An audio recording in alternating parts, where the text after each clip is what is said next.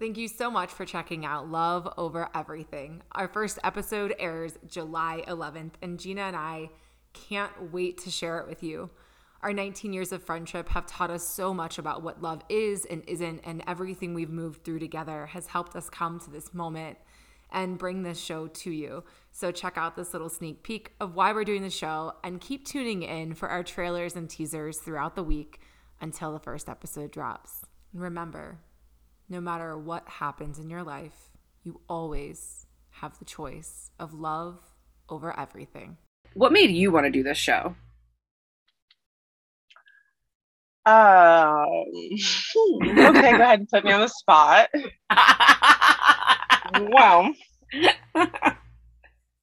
There are quite a few reasons. I think that the main one would be find that one person that needed to hear that there's hope and it's okay to keep love in your heart and not to let life take that away from you.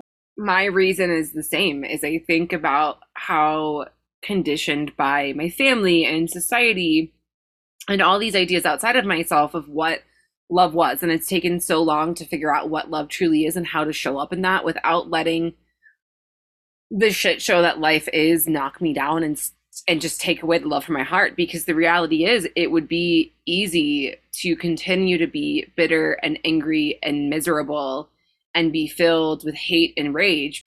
And to see us go through all of the thoughts and the feelings that we've had and come out as these beautiful people so determined to create a better life for ourselves and like not be filled with that. Because i mean honestly at this point while it does take a lot of work and energy to be emotionally intelligent like it for me, it's so much more draining to be angry and to be filled with hate.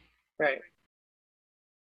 Essentially, what I'm trying to say is the same thing. I want to help one other person, at least one other person, not live with a heart filled with all of those things that just strip us of who we are um, right. and really help create more more unity through love in this world because it's very very apparent that division is easy and where we need to put in the work is in unity and mm. hate ain't gonna help it's not and I, I think knowing also that um that in your worst moment and um during your worst time that even then the possibilities are endless i feel like we we lose that Thank you so much for listening. Make sure you hit subscribe so you don't miss any episodes. And when you're ready, drop us that five star review.